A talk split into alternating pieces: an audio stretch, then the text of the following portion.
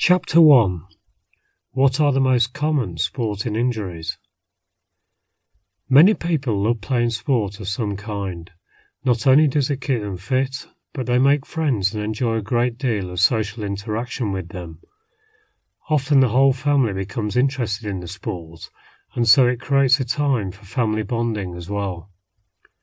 However, injuries can and do happen even to the fittest of players, and many people who play sports are not all that fit, and so even more prone to injury. So, what are the most common sporting injuries and how should they be treated?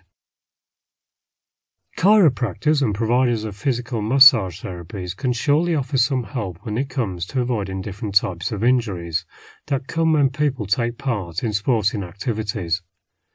Take cycling injuries, for instance, as it is one of the lower impact sports.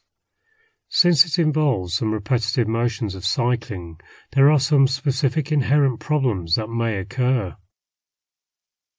Plantar fasciitis actually manifests itself with severe or mild pain felt around the heel, and this could get worse over time because of the undeniable fact that specialist cycling shoes often lack sufficient arch support. You could help prevent this injury by doing some stretches, like wrapping up a cord surrounding your football and pulling back. This will stretch up the arch while minimizing the damage. Running happens to be one of the most excellent ways for getting and staying in shape.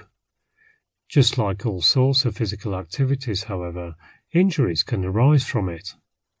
There is a special problem called clinical tibial stress syndrome, or shin splints, which manifests itself as severe pain on the inner side of your lower legs.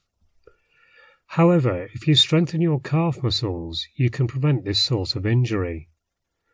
Achilles tendonitis causes a kind of pain that occurs near your heels, particularly within your lower calf. It can be easily avoided if you stretch and strengthen your calf muscles before running. Patellar tendonitis could cause the region between your shins and kneecap to become tender over time. You can prevent this if you do some squat exercises. Physical massage therapy can help runners since they can loosen up the muscle tightness that is usually triggered by running. This therapy can definitely raise your blood's oxygen levels. There are many urban sports league injuries that people have to deal with. Urban sports leagues these days are gaining in increasing popularity, especially around the northwestern regions.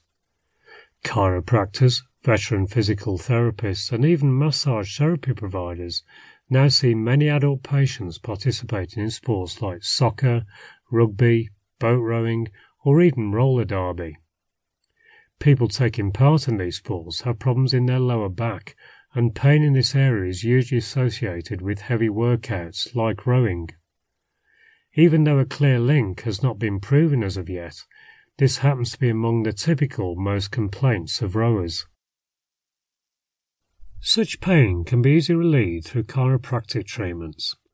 Groin strain can happen to you if you are a soccer player.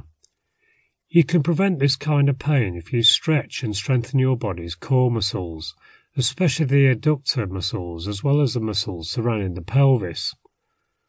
Bruises and scrapes have become very common when it comes to roller derbies. They are often considered a part of the sport.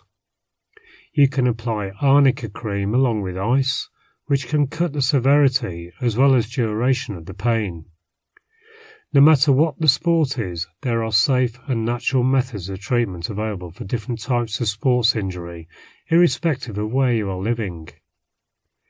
These days, physical massage is a popular way of treating many sports injuries, while chiropractors help to restore flexibility as well as an alignment in muscles and ligaments. Warming up and warming down are both important to reduce pain and injury from overworked muscles.